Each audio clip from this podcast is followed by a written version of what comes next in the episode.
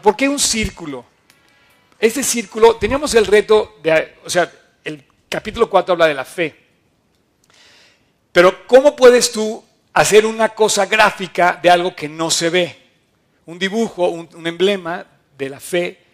Entonces, si te fijas, parece un círculo, se ve un círculo, pero realmente no es un círculo, porque las líneas no están unidas entre sí.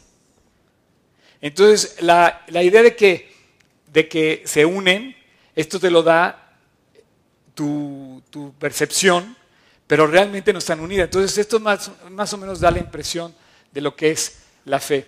Bueno, algo que es, pero todavía no lo vemos. Si lo vemos, pues ya no tiene, ya no tiene, eh, ya no sería la fe, porque es lo que no vemos cuando tenemos que hacer uso de la fe. Si lo vemos, pues ya no es fe, ya lo estamos viendo. Hoy vamos a, meternos profundamente en el estudio del capítulo 4. Quiero decirles que esto es un filete. O sea, a lo mejor tú te puedes comer una galletita, un postre, decíamos, pero esto es un banquete, es un filete. Entonces tenemos que masticarlo, masticarlo eh, para digerirlo, ir apropiando todo, todo el contenido y todo el sabor que tiene este capítulo 4. De hecho, Romanos es demasiado intenso.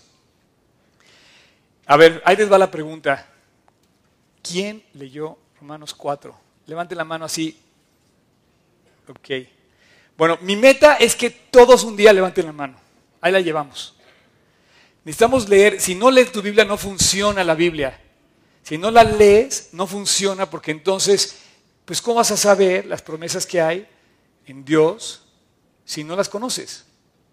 Entonces, te estás, te estás, te estás perdiendo de algo que está escrito. Ok, cuatro voluntarios, voy a necesitar cuatro voluntarios. Sé que uno ya me dijo, Dani, Dani Guevara, ¿dónde estás? Pásale, por favor. Tres voluntarios más, ok, Toño. Dos voluntarios más, Piguis, perfecto, ahí estás. Eh, les voy a pedir que intercambien su lugar porque ese es el lugar de mis voluntarios. Que intercambien sus lugares con ellos. Vénganse, vénganse. Aquí hay uno, pase para acá si quieres. Eh, ahí hay otro atrás, mira aquí atrás en la segunda fila. Y ahí hay otro en Toño, acá, este, este acá de Toño. Si quieres, toma este de aquí atrás, mira. Este tú tómalo acá, ya estás ahí sentado. Puedes saludar a George, que está al lado tuyo, y puedes saludar a, Dulce. Pero salúdalos. Eso, shake hands. Así, también con George. George, salúdala. ok, bueno. Eh, ya dieron gracias porque amanecieron. O sea, la verdad es que es una, es una bendición estar con vida, pero estar enfocados en Cristo y dar gracias. Cuando tú das gracias, el que tú estés vivo cobra más vida, porque pudiste haber amanecido amargado, triste, acongojado, apagado, apachurrado y todo lo que tiene que ver con ado. Pero cuando tú das gracias, tu vida empieza a brillar y comienza a tener como, como, como una esperanza, ¿no? Entonces, da gracias. O sea, a lo mejor estás amaneciendo a una serie de pruebas, pero da gracias porque Dios te va a sacar adelante. Las pruebas son una bendición con, con eh, cosas increíbles que Dios tiene preparadas para ti, para que se manifieste en tu vida. Bueno, vamos a empezar con el capítulo 4. Quiero decirles que efectivamente mi meta es que todos leamos. Les voy a pedir, si quieren no avancen tanto, pueden leer Romanos, pero quiero que se concentren en el capítulo que estamos leyendo. La siguiente semana quiero que se concentren en el 5. Y les quiero pedir a todos que de verdad lo lean, porque es tan profundo la enseñanza que viene en cada capítulo que es muy difícil presentarla en tan poco tiempo. De tal manera que ustedes invierten tiempo a leerlo, pueden repasar una, dos, tres veces el mismo capítulo y se van a empapar. Por ejemplo, la palabra circuncisión e incircuncisión va a aparecer un trabalenguas en este capítulo, se repite más de 15 veces. Entonces tú vas a decir, oye, ¿qué es esto de la circuncisión, la incircuncisión? Lo vamos a ver hoy.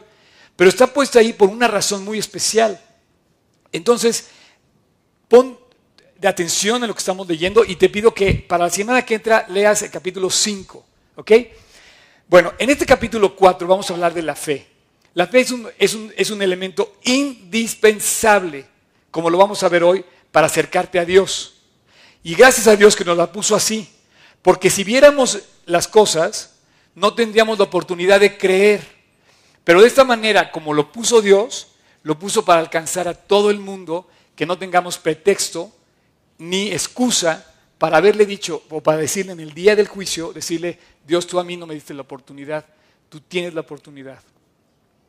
Cuatro cosas hay escritas en el capítulo 4 que básicamente fue como yo quiero presentar mi disertación, mi presentación, mi estudio de esta, de esta enseñanza. La primera es que Abraham se coloca como el padre de la fe, el padre de los judíos, pero el padre de todo el mundo que cree en Dios. Él se pone como un ejemplo y Pablo lo toma como ejemplo y Dios lo usa como primera persona que eh, decide creer en, Dios sin ver. Dice que con más de 100 años él, él, eh, le creyó a Dios que le iba a dar todavía un hijo. Yo estoy esperando esa promesa yo también, ¿no es cierto? No creo que lleguemos a los 100 años, pero bueno, Abraham sí llegó y sin hijos a los 100 años todavía le creyó a Dios que iba a tener hijos a los 100 años. Eh, o sea, quiere decir que a los 100 años Dios empezó el ministerio de Abraham. O sea, no hay fecha límite para que tú empieces a brillar para Dios. Puedes brillar en cualquier momento para Cristo, vivir para Él en cualquier momento. Entonces, la primera es que la prueba de, que le da Dios al hombre es que Abraham es justificado no por lo que hace, sino por creer en Dios, por la fe. Esto es muy importante aclarar porque las religiones te justifican por lo que haces aparentemente, en apariencia. Tenemos una religiosidad muy eh, clavada en que lo que hagas es lo que funciona. Y si no haces, entonces, no, una cosa es, eso sería humanismo.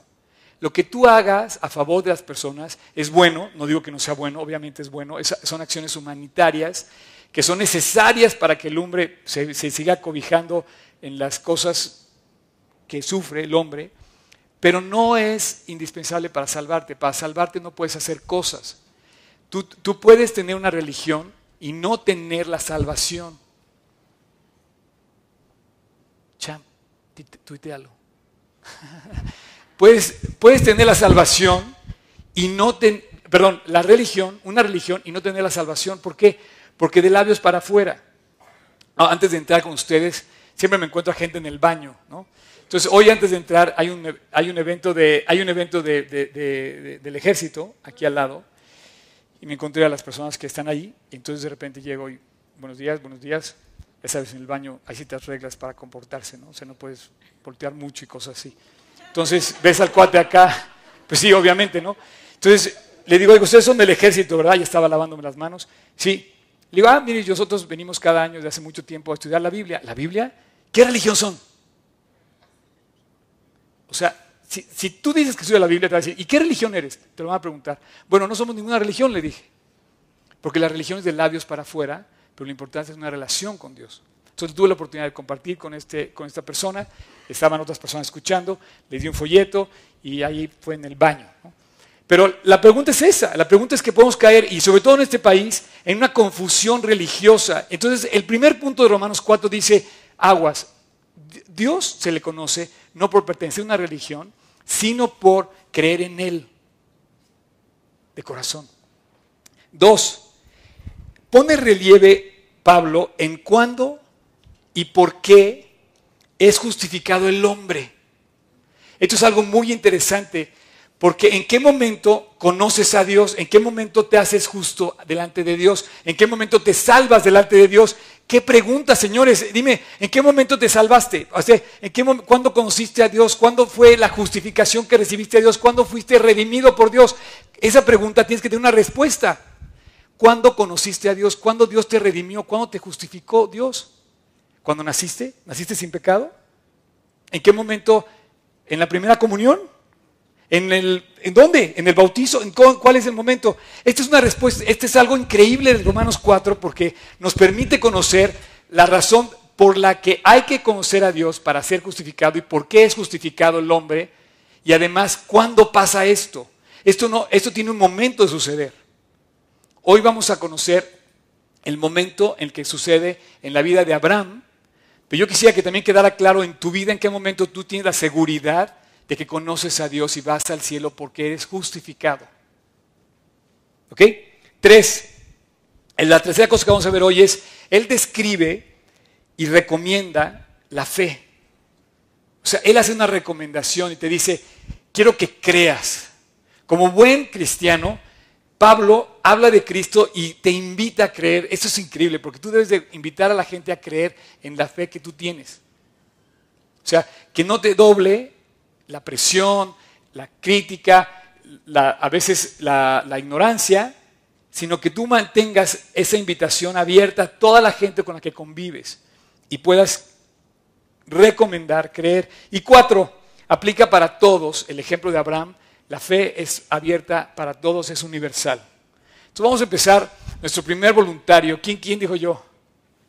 Vete, vete Neri. Ok, pásale por acá. El micrófono de Neri. Aquí está, todo el micrófono. Pues, mira, quiero que te pongas ahí para que sientas lo que yo siento cuando estoy ahí arriba. Ahí estás. ¿Qué se siente? Presión. Presión, ok. Bueno, gracias, perdón, perdón que vengo muy emocionado, vengo muy contento. La verdad estoy feliz de que ya es domingo. Yo ya quería que fuera domingo desde el domingo pasado. Dije, no, no quiero ir. Vamos a leer, fíjese bien, capítulo 4, Romanos, del 1 al 7, al 8. Vamos a leer el versículo hasta el versículo 8. Lo puedes leer en tu librito, lo puedes leer en tu Biblia. Eh, pero vamos a poner atención en este primer espacio de Romanos. Romanos 4. ¿Qué pues diremos cayó Abraham, nuestro padre según la carne? Porque si Abraham fue justificado por las obras, tiene que gloriarse, pero no para con Dios. Tiene de qué gloriarse, pero no para con Dios. Porque, ¿qué dice la Escritura? Creyó Abraham a Dios y le fue contado por justicia. Gracias, Neri. Aguántame ahí tantito. Esta pregunta es muy padre. Dice, ¿qué dice la escritura? Esa pregunta tienes que hacértela. Cuando tengas alguna duda, ve y oye, ¿qué dice la palabra de Dios? Voy a hacer algo, ¿qué dice la palabra de Dios?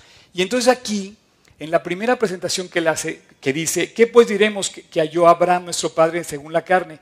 Porque si Abraham es justificado por sus obras, tiene de qué gloriarse. Claro, si tú tienes una persona a la que tienes que hacerle un premio porque se portó bien, le puedes, puedes gloriarle, puedes premiarla.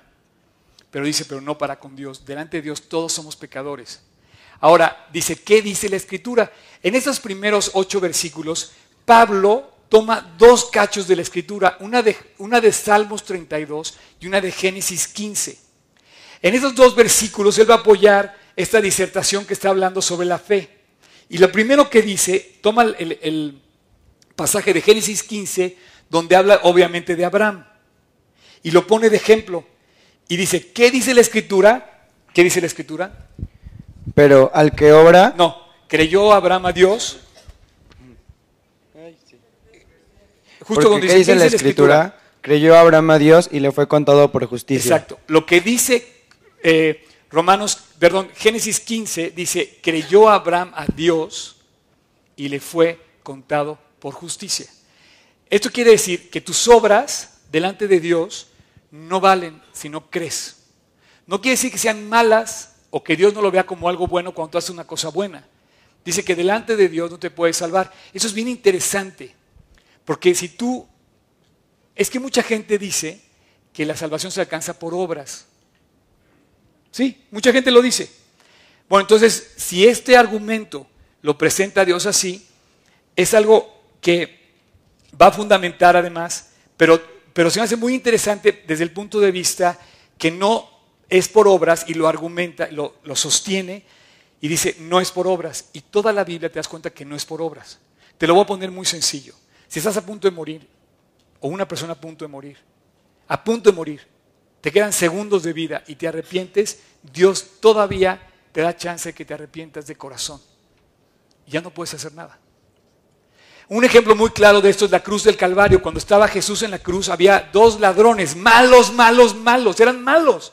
Ellos sí eran malos, condenados a muerte por haber faltado al derecho romano, al derecho de Israel.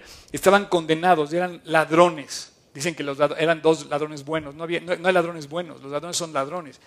Y uno de ellos le dice Dios, Señor, acuérdate de mí cuando estés en tu reino. Al principio empezaron condenándolo, pero después uno de ellos se convierte de corazón, estaba ya colgado en la cruz, no tuvo tiempo de hacer nada, de hacer nada. Y Jesús le dice, hoy estarás conmigo en el paraíso. La fe no es por obras, es por creer. En, la salvación no es por obras, es por creer en Cristo. Y ahí lo demuestra. Toda la Biblia dice lo mismo. Entonces dice la escritura, Abraham dice que creyó y le fue contado por justicia, fue justo delante de Dios. Esta palabra justo es interesante que usa la palabra justo, porque no, no usa la palabra sin pecado, por ejemplo. No está diciendo que sea sin pecado. Él era un pecador, Abraham, pero fue justificado delante de Dios. Es muy diferente a decir, ah, no, yo no he pecado. ¿Ok? Continúa, perdón, Neri. Pero al que obra no se le cuenta el salario como gracia, sino como deuda. Obvio, si tú haces una labor, la persona que, que te contrató tiene una obligación, una deuda contigo de pagarte lo que hiciste. O sea, si tú estás trabajando, la persona para que trabajas tiene tu salario como una obligación, una deuda, no es gracia. Pero para Dios, el justificarse no, no es una deuda de Dios, es la gracia de Dios, el favor de Dios gratuito que nos permite acercarnos a Dios para alcanzar la salvación y la justificación. Mas al que no obra, sino cree en aquel que justifica al impío, su fe le es contada por justicia. Como también David habla de la bienaventuranza del Aquí hombre. Entra al segundo pasaje al cual hace referencia, al Salmo 32. Y dice, también David aquí toma como referencia al rey David. Ajá. Como también David habla de la bienaventuranza del hombre, a quien Dios atribuye justicia sin obras. Diciendo, "Bienaven- bienaventurados aquellos cuyas inquietudes son perdonadas. Iniquidades. Iniquidades son perdonadas y cuyos pecados son cubiertos. Bienaventurado el varón a quien el Señor no inculpa de pecado. Exacto. Gracias, Neri. Hasta ahí. Muy amable. Imagínate lo que dice este pasaje. Dice bien, bienaventurado a quien el Señor no culpa de iniquidad. Antes que pasemos al siguiente tema, solo quiero aclarar, en, el primera, en la primera referencia del pasaje dice, la cita de Génesis 15, 6, a la que se refiere con Abraham, dice, él creyó a Jehová y le fue contado por justicia. ¿Cuántos de aquí son contadores como yo? Contadores públicos titulados. Contadores, ok, dos, tres, cuatro. Felicidades, se les ve así el... Eso, bien. Bueno, tú sabes que la contabilidad acredita en una columna, descarga de otra y hace un cargo y un abono, o es un eh, debe y un haber. Tú no puedes acreditar algo que no salió de otro lugar. O sea, siempre a toda entrada corresponde una salida, todo cargo corresponde un abono. Bueno, ¿de dónde sale el cargo o el abono que es la justificación de Dios? Porque dice, puedo volver a poner, dice, creyó a Dios y le fue contado, le fue acreditado como una contabilidad que cuadró perfectamente, que cuadra el debe con el haber, le acreditó la justificación. La palabra justificación es exacta, no es, no, es perfecta la palabra justificación. La justicia fue acreditada a la persona que creyó. Salió de la fe y cayó en la justificación. Y quedó cuadrada la cuenta, quedó cerrada la cuenta, quedó saldada la cuenta. Esta palabra viene del griego logizomai, que, que, significa una contabilidad, ese vocablo de la contabilidad, exactamente donde la cuenta queda saldada. Eh, pero hay un punto interesante. Dios no puede perdonar al que merece ser castigado. Tú y yo no lo perdonaríamos. Si alguien te hace algo, tú lo que quieres es que alguien, que esa persona pague por lo que te hizo. ¿Cómo justificas contablemente la deuda de alguien, lo que te hizo? Hay cosas que ya no se pueden arreglar. Hay muchas injusticias. Y Dios, cuando ya hace la cuenta, podría caer en contradicción de otros pasajes bíblicos. Esto es interesantísimo, porque si tú lees, por ejemplo, Proverbios 17, 15, dice, el que justifica al impío, el que justifica al impío, o el que condena al justo, ambas cosas son abominación a Dios. Tú no puedes perdonar al que es malo. Judicialmente, una persona que hace mal merece pagar por lo que hizo. Un delincuente merece ir a la cárcel. Una persona que debe tiene que pagar intereses. Hay un costo por portarse mal. ¿Cómo puede Dios, siguiendo el ejemplo de Abraham, justificar gratuitamente por la fe y acreditar la justicia a alguien que no la merece? Está grueso. Si lees, por ejemplo, este otro versículo, Romanos 3:26, que fue la, la semana pasada, dice, con la mira de manifestar en este tiempo su justicia, a fin de que Él sea el justo y el que justifica al que es de la fe en Jesús. ¿Cómo puede Dios justificar algo que no merece ser justificado? Judicialmente hablando, el que paga, el que, el que comete un error debe pagar. Un juez en este, en este mundo, un juez humano, condenaría al malo y premiaría al bueno. ¿Cómo hace Dios para ejercer su justicia en este tema cuando la persona no nos merecemos esa salvación?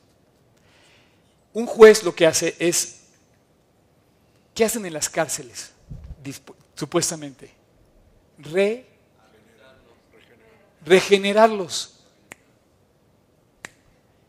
La regeneración de Cristo que pasa cuando somos pecadores nos regenera, pero sigue sin cumplir la deuda.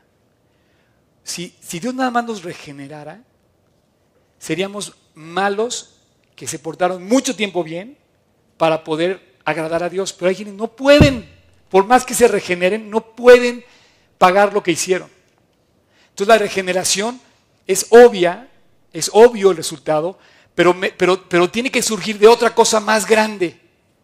Obviamente la, la, fe vive en Jesús te va a hacer que tú vivas una vida regenerada. Pero si tú quieres pagar tu justificación regenerándote, por ejemplo, debes algo y pagar todos los intereses, va a llegar, hay gente que debe tanto que no puede pagar. Entonces Dios para aplicar la justicia no fue una, una justicia judicial o humana. Dios para aplicar su justicia tuvo que haber ajustado, aplicado una justicia completamente eh, o sea, era una obra completa, lo que quiero decir, una obra total. Porque una persona regenerada no está completamente justificada. ¿Cómo Dios puede justificar a una persona que no se lo merece? Con la sustitución, no con la regeneración. La regeneración se llega hasta un nivel. ¿Por qué? Porque Dios te da una vida nueva, correcto. Pero cuando Él sustituye tu vida, Él paga tu deuda.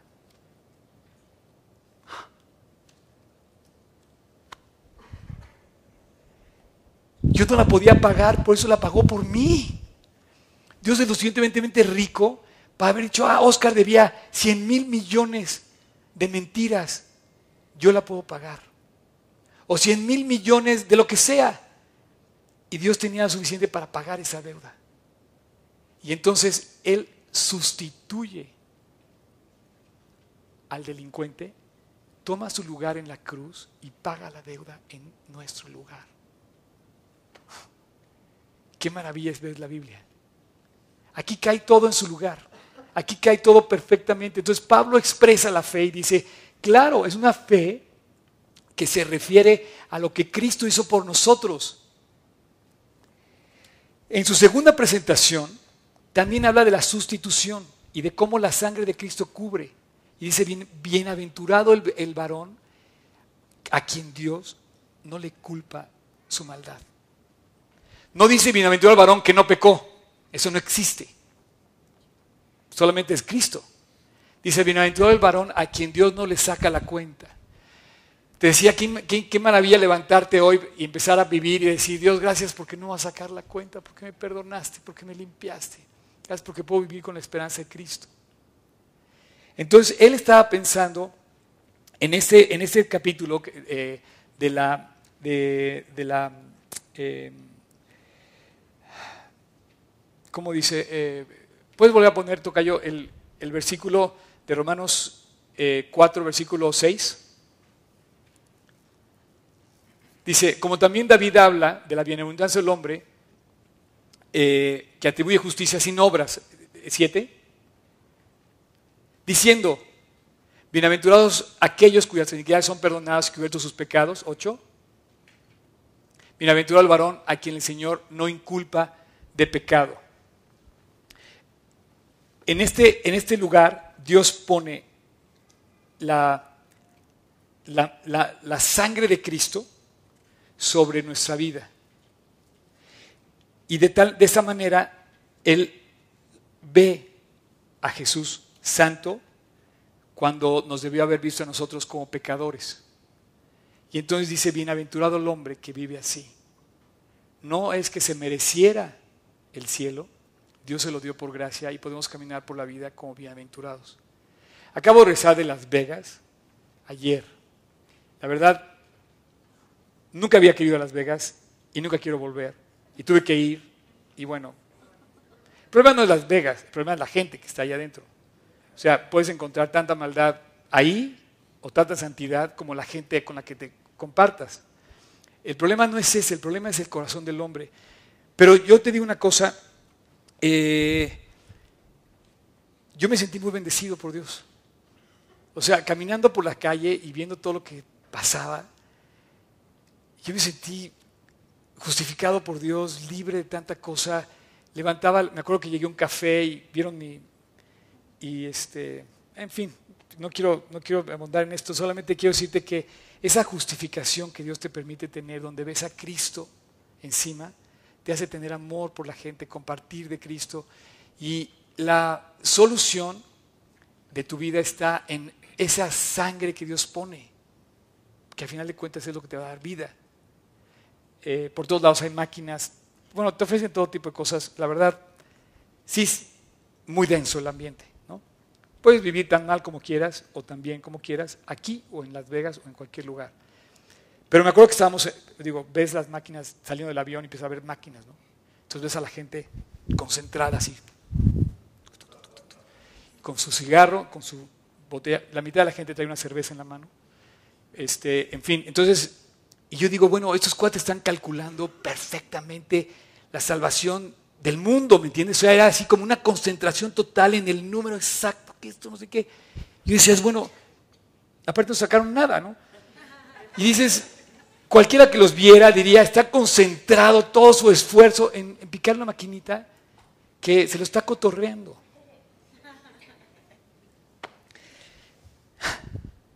Cuando, cuando Dios ofrece la salvación, obviamente la salvación no es tan atractiva, porque no la vemos, no la podemos tocar, la vemos de lejos, pero de repente llega Pablo y al, y al lugar más atractivo del mundo dice, la salvación está en Jesús no está en la ganancia temporal de las cosas, no está en el glamour de la vida, está en Jesús. Y de repente empiezas a ver cómo se levanta el nombre de Dios y dices, ese es el Dios en el que yo quiero creer. Y bueno, está hablando de ese, ¿no? A quien puso por propiciación, por medio de la fe, en su sangre, la propiciación del que el sacrificio que ponía el sacerdote sobre el, el, eh, arca, ponía la sangre del, cordero y todo quedaba de, dentro de la sangre y la sangre cubría por, esa propiciación que había dado la salvación del cordero. Ok, eh, tampoco podemos decir que no hemos pecado, como dice 1 Juan 1.8, que dice, eh, no dice que el hombre no tenga pecado, dice el hombre es justificado por Dios, no es que no haya pecado. Entonces, esto es un negocio que nos, que nos, que nos incumbe completamente a ti y a mí. El versículo dice, si decimos que no tenemos pecado, nos engañamos a nosotros mismos. O sea, no hay nadie que diga que no pecó. Pero Dios te da la resolución y te dice, no puedes decir que no has pecado, pero dice, Él te puede sacar adelante. O sea, es la sustitución en Cristo, el que Él pagó por tu pecado, pagó por mi pecado y nos permite salir adelante. Y dice, eh, nos engañamos nosotros mismos y la verdad no está en nosotros. Ok, entonces primero pone la fe de Abraham como ejemplo y dice, es por fe, no es por obras. Si la próxima te preguntan, oye, es que hay que portarse bien, sí hay que portarse bien, pero eso no es la condición para salvarte. No es la religión lo que te salva, es creer en Cristo. Segundo voluntario, ¿quién dijo yo? Ok, Toño, vente. lo, que va a leer ahorita Toño, si quieres ponte arriba, por favor, Toño. Lo que va a leer ahorita Antonio es del, del versículo del, del 9 al 17. Aunque quiero que repitas desde el 7, por favor. Sí, cómo no. Eh, desde el... No, todavía no, perdón, del 9 al 17, perdóname. En este pasaje vas a, oír la palabra circuncisión e incircuncisión muchas veces. Esto era muy importante mencionarlo. La circuncisión para un judío era algo muy importante. Es lo que le daba la garantía de, ver, de ser un hijo de Dios en el hombre. En la mujer también lo incluye, pero lo enfoca hacia el hombre. Y aquí dice cuándo y por qué Abraham fue justificado, en qué momento creyó la persona. Esto es muy importante porque la pregunta es para ti, para mí, ¿en qué momento, cuándo creíste, cuándo se te acredita el favor de Dios a tu favor? ¿En, en qué momento? Esto tienes que tenerlo perfectamente claro. Hay quienes nacen y piensan que tienen una, que tienen una eh, salvación acreditada nada más por nacer. Ese es el tema judío. Como el, niño judío nacía y era circuncidado, él pensaba que tenía salvación. Tenía la marca de la supuesta salvación sobre su cuerpo. Pero dice, no, ¿en qué momento creyó Abraham? Abraham no creyó circuncidado, creyó incircuncidado. Y ahí fue donde Dios le acreditó la justicia, cuando creyó. Entonces no es porque tú tengas una marca religiosa, es cuando crees. Está interesantísimo este tema. Vamos a leerlo. ¿Es, pues, esta bienaventuranza solamente para los de la circuncisión o también para los de la incircuncisión? Porque decimos que a Abraham le fue eh, contada la fe por justicia. ¿Cómo pues le fue contada? ¿Estando en la circuncisión o en la incircuncisión? No en la circuncisión, sino en la incircuncisión y recibió la circuncisión como señal, como sello de la justicia de la fe, que estuvo sentado, Es que, que tuvo estando. que estuvo estando aún incircunciso, para que fuese padre de todos los creyentes no circuncidados, a fin de que también a ellos, ellos la fe les sea contada con- por justicia. Y padre de la circuncisión, para los que no solamente son la circuncisión, sino también siguen las pisadas de la fe que tuvo nuestro padre Abraham antes de ser circuncidado. Porque no por la fe fue dada a Abraham o a su descendencia la promesa de que sería heredero del mundo, sino por la justicia de la fe. Porque si los que son de la ley son los herederos, vana resulta la fe, y aunada a la promesa, Anulada la promesa. y anulada la promesa. Pues la ley produce ira, Ira. pero donde no hay fe tampoco hay, ¿No hay ley? Porque donde no hay ley tampoco hay transgresión. Por tanto, es por fe para que sea por gracia, a fin de que la promesa sea firme para toda, su descendencia, no solamente para la que es de la ley, sino también para la que es de la fe de Abraham, el cual es Padre de todos nosotros. Como está escrito, te he puesto por Padre de muchas gentes, delante de Dios, a quien creyó, el cual da vida a los muertos y llama a las cosas que no son como si fuesen. Perfectamente. Muy bien. Gracias, eh, Toño. Bueno, todo este pasaje está, está largo, digo, es muy intenso, es muy eh, complicado, pero a la vez, a la vez nos, nos trae una, una luz importante hacia lo que nosotros tenemos que creer. ¿En qué momento crees? ¿En qué momento Dios acredita la justicia en tu vida? Esto es algo que tú tienes que tener una respuesta. Quizá hoy para muchos de aquí sea ese momento en donde Dios va a acreditar esa justicia a tu favor de la cruz del Calvario. En mí pasó hace 34 años. Hubo un momento en que yo me pensé religioso y crecí religioso pensando que era religioso durante 18 años de mi vida. Yo decía, tengo una religión, pero ahora te puedo decir que tengo una relación con Dios, como le dije a aquella, persona en el baño, aquel militar. Y le dije, es muy diferente tener una religión a tener una relación. En este momento, Dios enfatiza que estando incircuncidado, imagínate la audiencia de Pablo, judía completamente, ¿no? Entonces, muchos, hoy, muchos judíos hoy piensan que tienen ese crédito a su favor por ser creyentes, por, por haber nacido en una cuna judía, pero dicen no. La fe judía se acreditó en Abraham estando Abraham circuncidado o incircuncidado. Cuando tú hables la próxima vez con un judío, le puedes decir perfectamente que Abraham creyó estando incircunciso. No sé si me cachas, pero esto está increíble. Porque muchos presumen que simplemente por ser judíos y haber nacido en la cuna judío merecen la salvación. El judío, como el gentil, necesita creer en Dios, tenga o no tenga la señal de la circuncisión en él. Así es que le habla, digamos, Abraham a todos los creyentes, le dice, todos necesitan creer. El pueblo, el pueblo de Abraham debe ser justificado y su justicia se le va a cargar a su favor, aún estando incircunciso. Eso nos da a, los gentiles la puerta, nos deja la puerta abierta para poder acercarnos a Dios también. Porque antes estaba, digamos, centrada hacia el pueblo de Israel exclusivamente. Ese es uno. Dos, la fe que tuvo la expresa en una señal, que es la circuncisión. Entonces la, circuncisión viene a ser una señal, un sello, una garantía de haber creído. Y vaya que, fue una, que es una señal. ¿no? Y tres, al judío no le basta ser justificado por simplemente por pertenecer a la nación judía, le, necesita eh, creer en Jesús. Y la promesa es para todos los que creen. Es por gracia y es una fe segura y es una fe que alcanza a todos.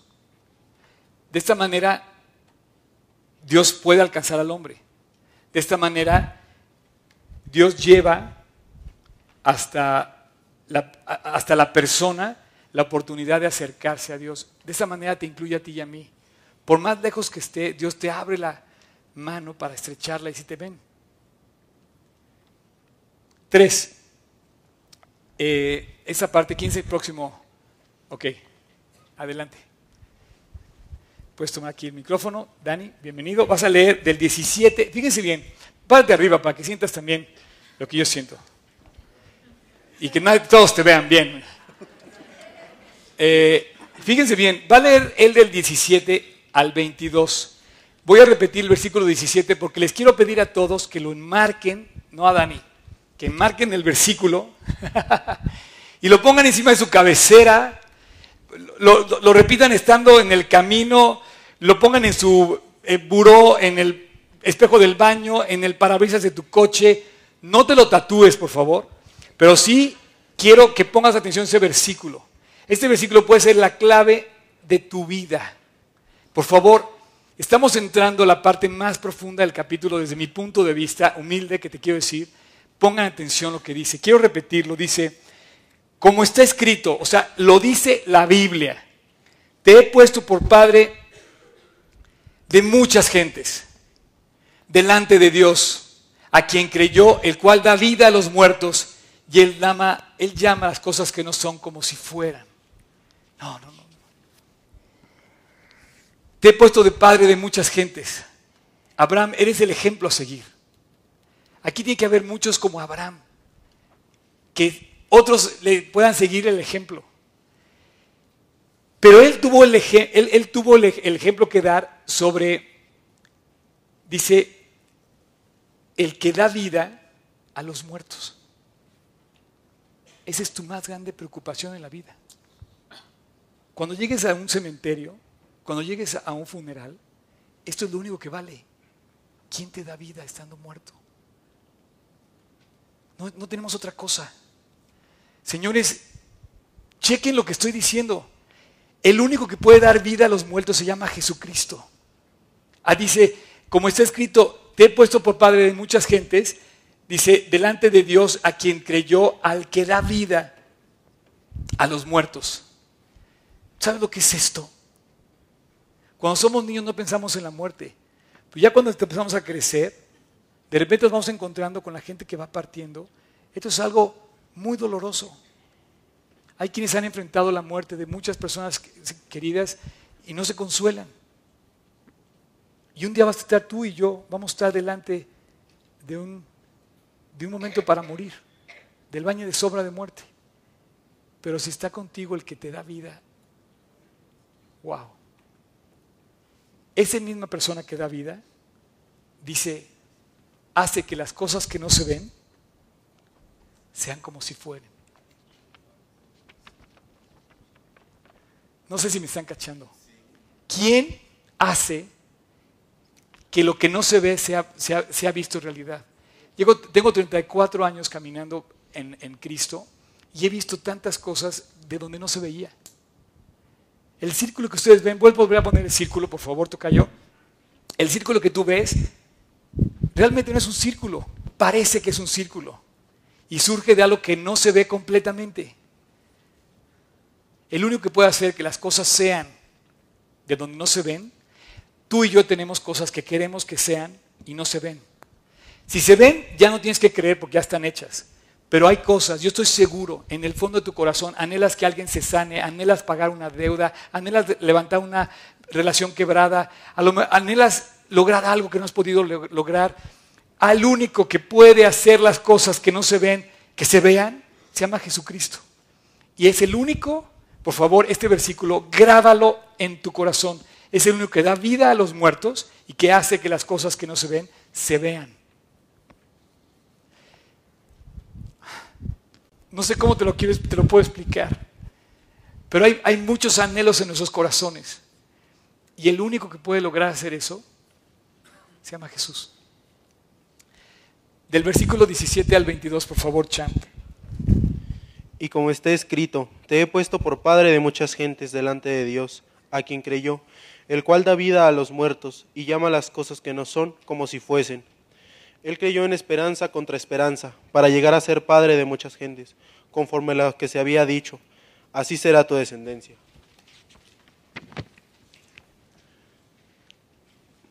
Y no se debilitó en la fe al considerar su cuerpo, que estaba ya como muerto, siendo de casi cien años o la esterilidad de la matriz de Sara. Tampoco dudó, por incredulidad, de la promesa de Dios, sino que se fortaleció en fe, dando gloria a Dios plenamente convencido de que era también poderoso para hacer todo lo que le había prometido. Hasta el 22, sí. Por lo cual también su fe le fue contada por justicia. Por lo cual también su fe le fue contada por justicia. Bravo, bravo, Diani, muchas gracias. ¿eh? Este es un ejemplo increíble porque Abraham iba a ser el padre de todos los creyentes del mundo. Y ve lo que dice, Vamos a volver a repetir, versículo 18, Tocayo. Él creyó, o sea, él era el padre de los que creyeron, padre de la fe. Y dice, creyó en esperanza contra esperanza. Eso quiere decir que Abraham se metió la bolsa en un pantalón, perdón, se metió la mano en la bolsa del pantalón y no sacó nada. Y dijo, tengo que pagar, tengo que comer, no tengo. Se metió en la otra bolsa y tampoco sacó nada. Muchos caen en esa. Muchos se derriten en la esperanza y dicen, ¿sabes qué? Dios no me quiere, Dios no me, no, me toma en cuenta. Abraham se fortaleció en fe. No habiendo sacado nada en una bolsa, tampoco sacó nada en la otra bolsa. De repente, en lugar de huir de Dios, alejarse de Dios, pelearse con Dios, dijo, Dios, tú vas a sacar adelante.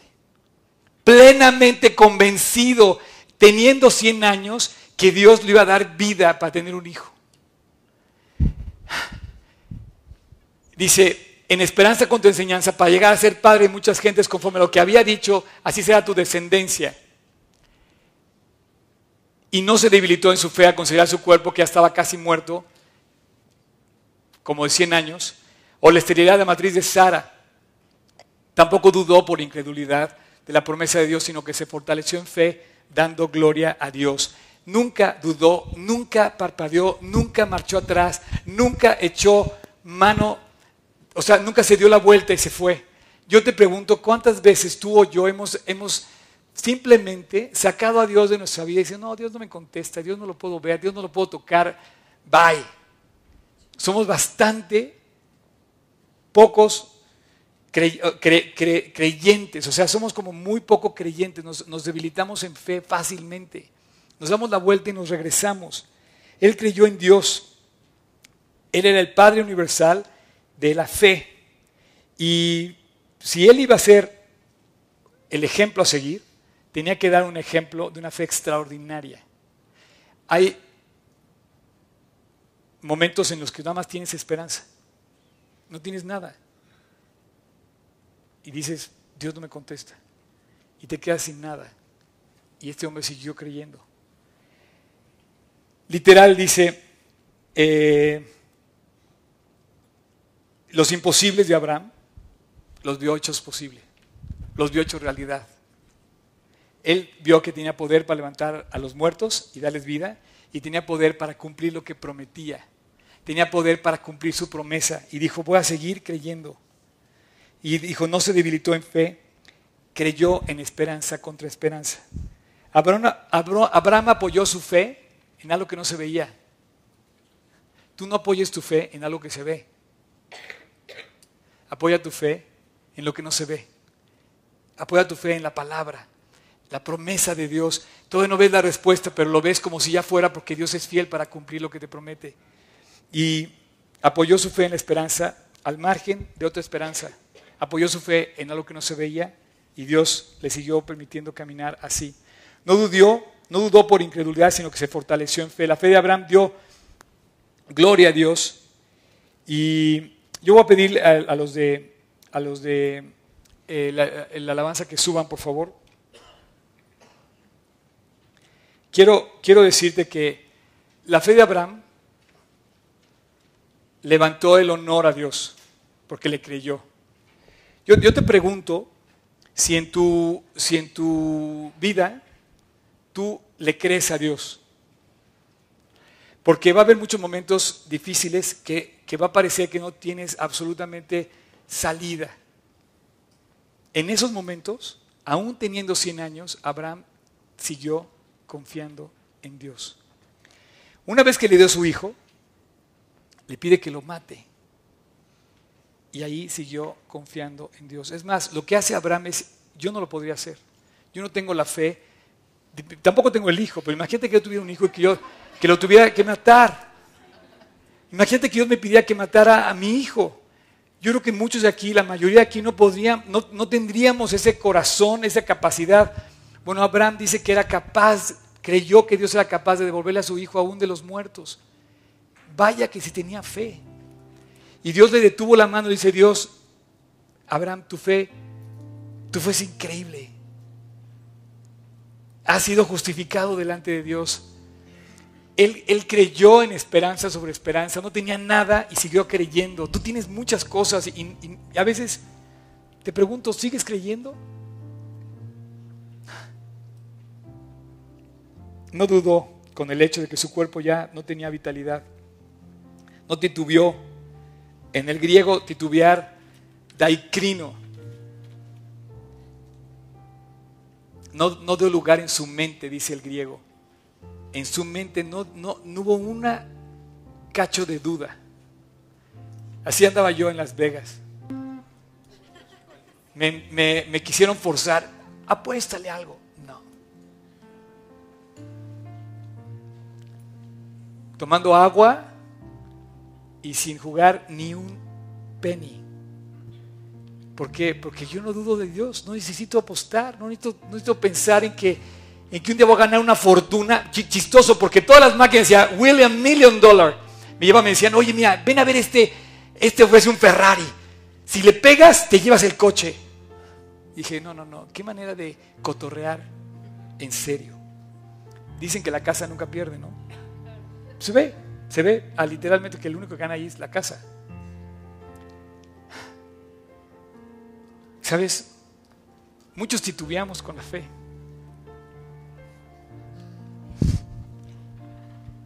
Yo le ruego a Dios que no titubees con tu fe. Porque vas a pensar que tienes más chance de ganarte la lotería, de pegarle a una máquina de esas que te da fortuna, que creerle a Dios. Pues es al revés. Te lo voy a decir al revés. te, lo voy a decir al revés. Tienes más chance de que Dios te conteste a que un día te saques algo con una apuesta o con una cosa que estés empeñando y la juegues. Tienes más chance de recibir de Dios por fe que andando por vista. Tienes más respuestas de Dios a la mano, listas ahí para tomarlas, como Pablo las presume. Caminaba por las calles de Roma, Pablo decía, tengo un Dios que no me debe nada. Al contrario, me dio todo lo que tengo. Y yo caminando por, el, por las calles de Las Vegas, iba feliz. Y no me gané nada, ni tuve que arriesgar un solo dólar. Llegué feliz y me regresé feliz. Y dije, honestamente, no necesito venir a este lugar. Ahora, el problema no es el lugar, el problema es el corazón. El corazón es el que duda. Tu corazón es el que tiene fe o no tiene fe. El padre de la fe, Abraham, tuvo fe. Y sabes que Dios le dio muchas cosas. Muchas. No titubeó en fe. Esa palabra, no titubear. ¿Sabes lo que es no titubear? Jamás dudó, jamás se detuvo. Levantó la mano, claro, yo creo en Dios. Así, inmediatamente, la levantó en alto. Saltó para hablar de su fe. Compartió su fe a gritos, o sea, sin dudarlo.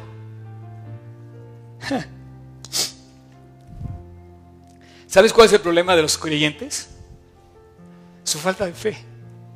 ¿Sabes cuál es tu problema? ¿Sabes por qué pecamos? Porque no vivimos por fe.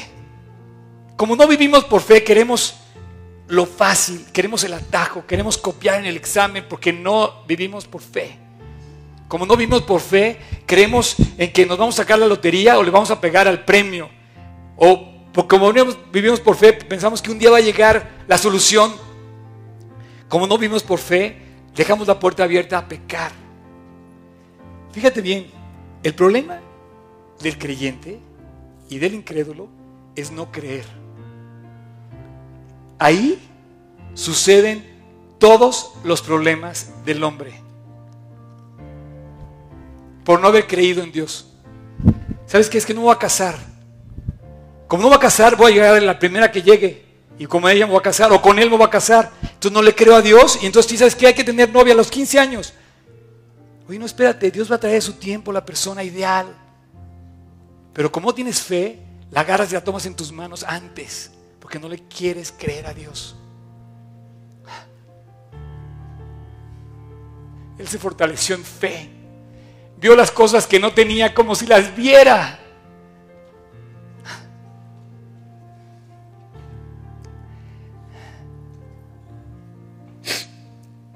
¿Sabes qué? Dios, no solamente Dios le contestó a Abraham, Dios se enorgullece de Abraham porque le creyó. Imagínate cuando llegó Abraham al cielo, Dios le dijo, eres el padre de todos los que vienen detrás de ti porque creíste en mí. Imagínate que tú puedas decirle a alguien, gracias por enseñarme a creer. Hoy le vamos a poder decir a Abraham, oye Abraham, el día que nos encontremos en el cielo, Gracias por alentarme ese día en, la célula de Polanco a creer en Dios, a no titubear. Si supieras que todo lo tienes en Cristo.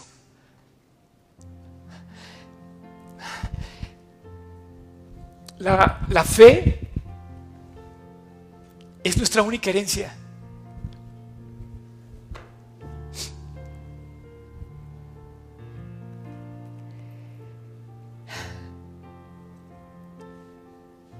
La fe de Abraham glorificó a Dios. Y un día Dios le contestó a Abraham. Le dio todo lo que quería. Le dio a su hijo y lo hizo padre de una multitud de gentes. Puso una sonrisa en el corazón de Abraham. Abraham siempre creyó. Murió creyendo. Nunca dudó. ¿Tuvo problemas? Sí. ¿Era perfecto? No. ¿Pecó? Sí pecó. Gracias, Cham. Ya me dieron. Gracias. Pero Abraham agarró todo lo que tenía y en lugar de ofrecerle una máquina y decir todo o nada, dijo, voy a creer y se lo entregó a Dios, su corazón. La canción que viene ahorita, le pedí a estos chavos que la prepararan desde hace un par de semanas y tengo cantándole en mi corazón como mes y medio. Lo que dice esta canción está preparado para este día. Dios te va a hablar y te va a, te va a completar el mensaje. Yo voy a regresar después de la canción, falta que pases ahorita, Piwis, para cerrar el mensaje. Pero te digo una cosa, no tenemos más que a Jesús. Este nombre, Jesús, es el nombre sobre todo nombre y debe estar en tu vida como único camino para salir adelante. Tus fuerzas tus cosas, tus ideas, tu confianza, tu riqueza, tus logros, tus talentos, no se comparan con tener a Jesús. Yo te invito a que pongas tus ojos en Él. Todo el libro de Romanos, toda la Biblia completa ensalza y enaltece un solo nombre, Jesús. Pablo caminó por Roma hablando de Jesús, creyendo en Jesús, fortalecido en Jesús. Quiero que subas. Vamos a, oír el final de ese capítulo. Y si quieres cerrar este capítulo con broche de oro, prende las antenas, prende todos tus eh, sentidos y escucha lo que vas a escuchar, lo que va a leer Piwis ahorita en estos últimos tres versículos de este capítulo increíble de Romanos 4. Lo que vas a escuchar no tiene comparación. del 23 al 25. Y no solamente con respecto a él se escribió que le fue contada, sino también con respecto a nosotros, a quienes ha de ser contado, esto es, a los que creemos en él. Esto es a los que creemos en él. No solamente a él fue contada su justicia cuando creyó. Dios abrió la puerta universal para creer en él. ¿Sabes lo que significa esto? Caminar en Roma y decir esto en Roma. En Roma. ¿Tú sabes cuántas veces habría que aclarar que la fe no es local? Si tú vas a Meyugori, dice que la Virgen de Meyugori, puedes creer en la Virgen de Meyugori. Puedes creer por local, en localidades. Hay personajes en los que puedes creer y depositar tu fe. Hay un, sin ofender a nadie, obviamente, pero pero así hay, hay gente que dice, no, yo soy muy devoto de fulano de tal, de, sultana de tal, de esto, de aquello. Pero ¿sabes lo que es abrir el universo de la fe? Y romper con las localidades, sobre todo en Roma, y decir, ¿puedes volverlo a leer, por favor, Piwis? Y no solamente con respecto a él se escribió que le fue contada, sino también con respecto a nosotros, a quienes ha de ser contada, esto es, a los que creemos en Él, que levantó de los muertos a Jesús, Señor nuestro. ¿Y el 25? El cual fue entregado por nuestras transgresiones y resucitado para nuestra justificación. Muchas gracias, Pibis. El cual fue entregado por nuestras transgresiones y resucitado para nuestra justificación. Dos cosas nada más quiero que te lleves. Dos nada más. La salvación es para todos. La fe es para todos. Esto te incluye a ti y no te excluye a ti, incluye a ti. Es maravilloso Jesús. La puerta la dejó abierta a todo aquel que cree en Jesús. ¿Cuál es la condición? ¿Hacer cosas? No. Creer en Jesús. sino también con respecto a nosotros, a quienes ha de ser contada. Esto es, a los que creemos en que Él, en el que levantó a los muertos, a Jesús Señor nuestro, el cual fue entregado por nuestras transgresiones.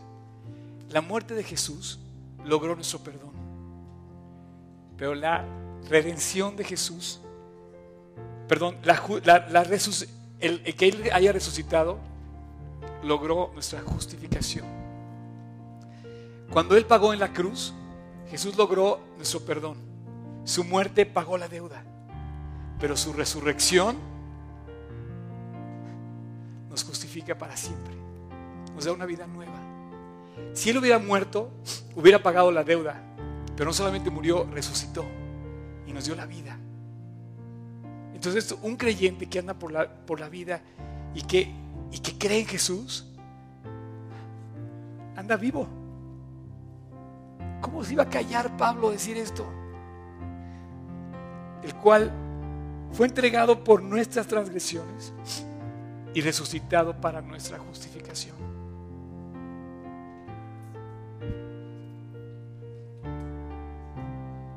¿Merecíamos morir? Sí. ¿Somos perfectos? No. ¿Estamos totalmente, completamente echados a perder? Sí. ¿Sabes que hay animales que no hacen lo que hace el hombre? De veras. Hace dos horas una persona me decía, yo quisiera ser como mi perro. Mi perro se porta mejor que yo. ¿Y sabes qué es cierto? Es lo peor de todo. Que hay muchos animales que van a ir al cielo más fácilmente que tú y yo. No te sé decir si eso es así o no, pero, pero sí te puedo decir que vamos a poder llegar al cielo justificados por la resurrección de Jesucristo. ¿No te emociona saber esto? No puedes caminar por la vida, no te da, no te da así como, wow, voy a poder un día, la muerte no me va a separar, no me va a matar, no voy a llegar, la muerte me va a permitir conocer la salvación eterna. Cierra tus ojos.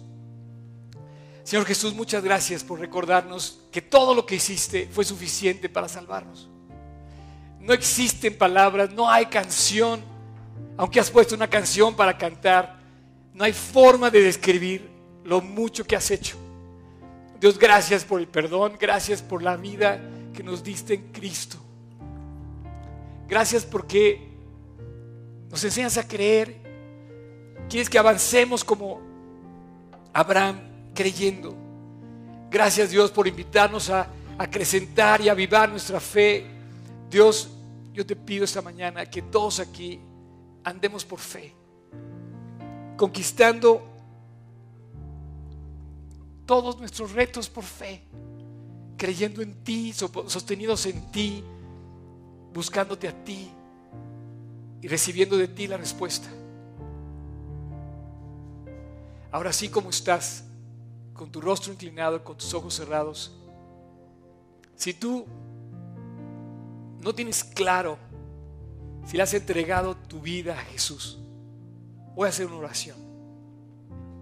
Y es para ti. Ahí con los ojos cerrados, solamente te puedes ver tú y Dios, el que quiera, en su corazón. Repita la oración que yo voy a hacer en voz alta. Esta es tu oportunidad. Quizá hoy es el día en que vas a comenzar a ver lo que no ves como si fuera. Quizá hoy es el día en que vas a convertirte de tus pecados, se los vas a entregar a Dios y vas a pedir perdón y a partir de hoy va a ser el día en que vas a ser justificado. Quizá hoy es el día en que vas a empezar a ver a Dios por fe como lo vio Abraham. Si tú lo quieres hoy, Repite conmigo esta oración.